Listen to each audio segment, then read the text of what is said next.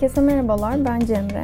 Latin Pod'un yeni bölümündesiniz. Bu hafta Kadınlar Günü vesilesiyle Latin Amerika'nın 8 Mart gündemi üzerine konuşmak istiyorum. Tüm dünyada olduğu gibi Latin Amerika ülkelerinde de 8 Mart Kadınlar Günü'nde gösteriler düzenlendi. Aslında bu sene gündemde iki önemli konu olduğunu söyleyebiliriz. Biri kesinlikle kadın şiddet, diğeri ise kürtaj hakkıydı. Kadın şiddet çok köklü bir sorun ve pandemiyle birlikte durum artık çok daha kötü. Kürtaj hakkı meselesi ise geçtiğimiz aylarda aslında Arjantin'deki gelişmelerden sonra iyice alevlendi. Şimdi pandemide kadına karşı şiddet meselesinden başlayacak olursak eve kapanmalar sırasında şiddetin bildirilme oranının düşmüş olabileceği tahmin ediliyor. Buna rağmen sayılar kadına karşı şiddetin arttığını gösteriyor. Şimdi özellikle alınan önlemler kapsamında kadınların sosyal çevrelerinden kopmuş olması şiddet karşısında daha savunması kalmalarına neden oldu ve bazı ülkelerde örneğin Şili'de şikayetlerin mesela azaldığı söyleniyor ama bunun nedeni tahmin edilebileceği gibi şiddetin azalmasından ziyade kadınların bu yollara başvurması önündeki engeller. Bunun için ayrıca tedbirler alınmaya çalışılıyor. İşte anahtar kelimelerin belirlenmesi ya da aramaya gerek kalmaması için işte oluşturulan mesaj uygulamaları gibi. Sahiden doğru politika üretmek için önce doğru doğru veriye sahip olmak önemli diye düşünüyorum. Dolayısıyla bu adımlar özellikle önemli. Söylediğim gibi şikayet etmek zorlaşmış olmasına rağmen sayıların arttığı ülkeler var. Örneğin acil durum hatları var bazı ülkelerde ki Arjantin bunlardan biri. Raporlara göre kapanmalar başladığından beri bu hatlara başvuru %25 oranında arttı. Bu oranın Kolombiya'da karantinanın sadece daha ilk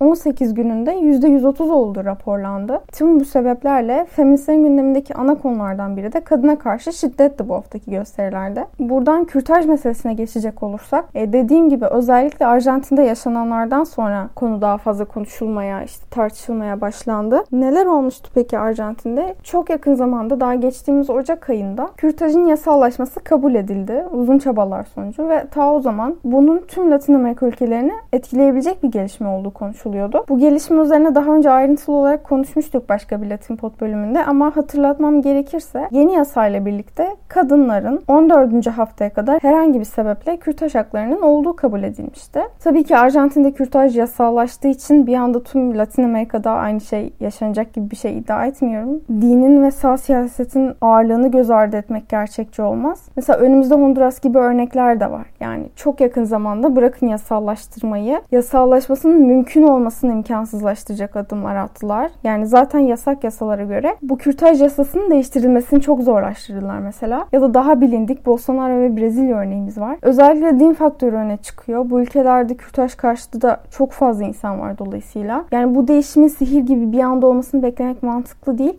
Sadece Arjantin'deki yasa oradaki feminist hareketin büyük bir başarısı olarak görülüyor haklı olarak. Bu da diğer Latin Amerika ülkelerindeki kürtaj aktivistlerine umut veriyor. Mesela Arjantinli kadınların sembol olarak taşıdıkları yeşil bandanalar var. Bunların farklı ülkelerinde de kullanılmaya başladığını görüyoruz. Şili bu ülkelerden biri. Yani bu sene 8 Mart gösterilerinde de bu umudun taze tutulduğunu gördük aslında. Doğrudan gösterilerden biraz bahsedecek olursam, daha doğrusu özellikle Meksika'daki gösterilere odaklanmak istiyorum. En olaylı gösteriler Meksika Meksika'da oldu demek yanlış olmaz sanırım. Meksika'da gösterilere karşı dikkat çeken bir önlem alındı. Ulusal Saray'ın etrafına barikatlar döşendi hükümet tarafından. Bunun da sarayı vandalizmden korumak için yapıldığı söylenmişti ve tabii ki feministler tarafından eleştirildi bu hamle. Feministler hükümete neden bu kadar korktuklarını sordular. Gelen açıklamaya göre ise bu korku sebebiyle alınmış bir önlem değil. Sadece provokasyonları önleme ve işte tarihi binaları koruma gibi basit amaçları var. Kadınların bu barikatlara cevabı ise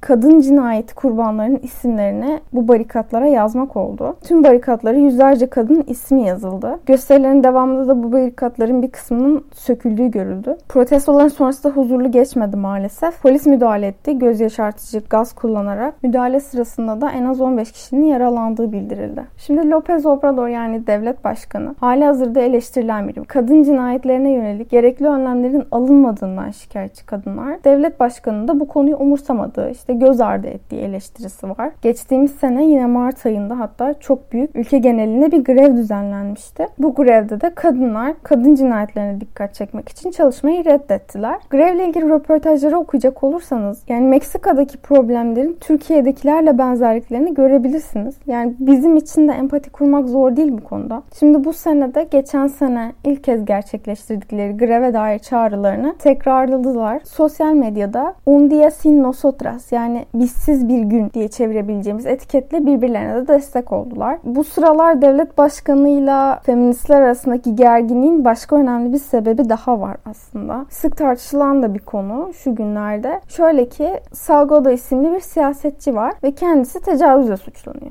hakkında tecavüz iddiası var. Devlet Başkanı López Obrador da Salgado'ya açıkça destek veriyor. Çünkü Salgado'nun da valilik adaylığı söz konusu. E tabii ki eleştirildi devlet başkanının bu tavrı da. Kendi partisi içinde dahi eleştiri konusu oldu. Bu eleştiriler hakkındaki genel düşüncesi ise feminist hareketin farklı amaçlar için kullanıldığı. İşte gördüğüm kadarıyla durumu biraz kişisel algılıyor. Tüm bunların sadece partisine muhalefet etmek için kullanıldığını, feminist hareketinde buna alet edildiğini ima eder bir hali var. Feminist feministlerin bu konuda geri adım atacağını düşünmüyorum. Ama López Obrador baskısını artıracak mı yoksa geri adım atacak? Bu önümüzdeki günlerde göreceğimiz bir şey. Böylece de Latin Pod'un bu bölümünü sonlandırıyorum. Haftaya görüşmek üzere, hoşçakalın.